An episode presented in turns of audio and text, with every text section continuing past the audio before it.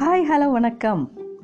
நான் உங்கள் JK welcome to Thuyil podcast என்ன எல்லாரும் தயாரா? ஆயிஷா ரா நடராசன் அவர்கள் எழுதிய உலகை உலுக்கிய நாற்பது சிறுவர்களில் இன்னைக்கு நாம் ஆங்கிலேய கல்வி அதிகாரிக்கு பாடம் புகட்டிய மாணவனை பற்றி தெரிஞ்சுக்க போகிறோம் வீடு முழுக்க குழந்தைங்களா இருந்தாங்க. அவங்களில் சுபாஷ் ரொம்ப வித்தியாசமானவன். அவன் அதிகம் பேச மாட்டான். ஆனால் ஆறு வயசுலேயே அவனுடைய செயல்பாடுகள் மற்றவங்களை வியக்க வச்சுது. பிரிட்டிஷ் ஆதிக்க அரசாங்கம் இந்திய தீபகற்பத்தை ஆட்டி படைச்ச அந்த கொடிய நாட்களில் அந்த சின்ன சிறிய வயசில் அவனுடைய செயல்கள் எல்லாமே பெற்றோருக்கு வியப்பாக இருந்துச்சு.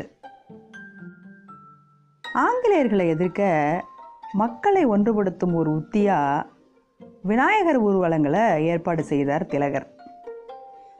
அது போன்ற ஒரு விநாயகர் ஊர்வலத்தை சுபாஷோட அப்பா தான் வசிக்கும் பகுதியிலேயே ஏற்பாடு செஞ்சிருந்தார். விநாயகர் சிலையை கடலில் கரைக்கும் அந்த நாள் காலையில் எங்கே தேடி பார்த்தும் சுபாஷை காணலை.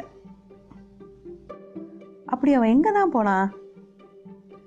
தன்னோட குட்டி சகாக்களோட சேர்ந்து அவன் செஞ்ச வேலை என்ன அப்படிங்கிறத சில மணி நேரத்துக்கு பிறகு தெரிஞ்சுக்கிட்ட சுபாஷோட அப்பாவும் அந்த பகுதி பெரியவங்களும் அசந்து போனாங்க.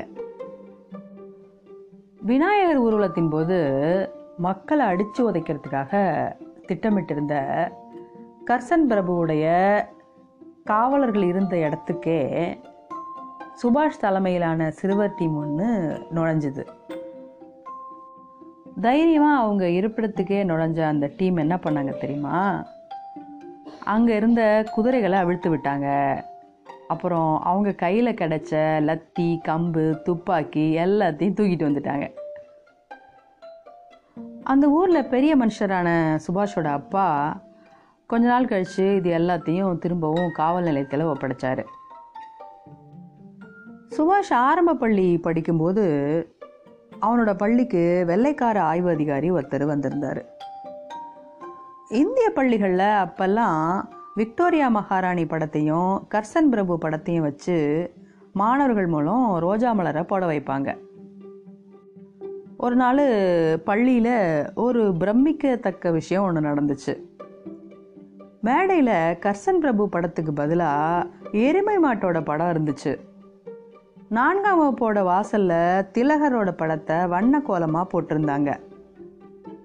அந்த வகுப்புக்கு வந்த அதிகாரி கோலத்தை பார்த்து பயங்கரமாக கோபமானார். அதோட எதிரொலியாக பள்ளிக்கூடத்துக்கே வெட்டு வச்சிருப்பாரு. ஆனால் அது செஞ்சது நான் தான்னு அந்த வீர சிறுவன் சுபாஷ் ஒத்துக்கிட்டான். அதுக்கான தண்டனையும் பெற்றான். இந்திய விடுதலையின் புரட்சியாளர்களான பகத்சிங் அரவிந்த் கோஷ் போன்றவர்கள் நடத்தும் ரகசிய கூட்டங்களில் தன்னுடைய மகன் எழுச்சியுடன் கலந்து கொள்வதை சுபாஷோட அப்பா தெரிஞ்சுக்கிறாரு. தன்னோட மகன் பிரிட்டிஷ் சாம்ராஜ்யத்துக்கு எதிராக விடுதலை வேள்விக்கு தயாராவதை உணர்ந்து அவனது போக்கிலேயே விட்டு விடுகிறார். வீர சுதந்திரம் வாழ்க இன்குலாப் ஜிந்தாபாத்.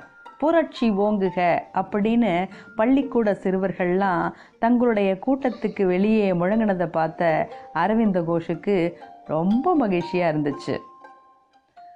பகத்சிங் சுகதேவ் போன்ற மா மனிதர்களிடம் எதிர்கால நம்பிக்கையாக விளங்கினான் சுபாஷ்.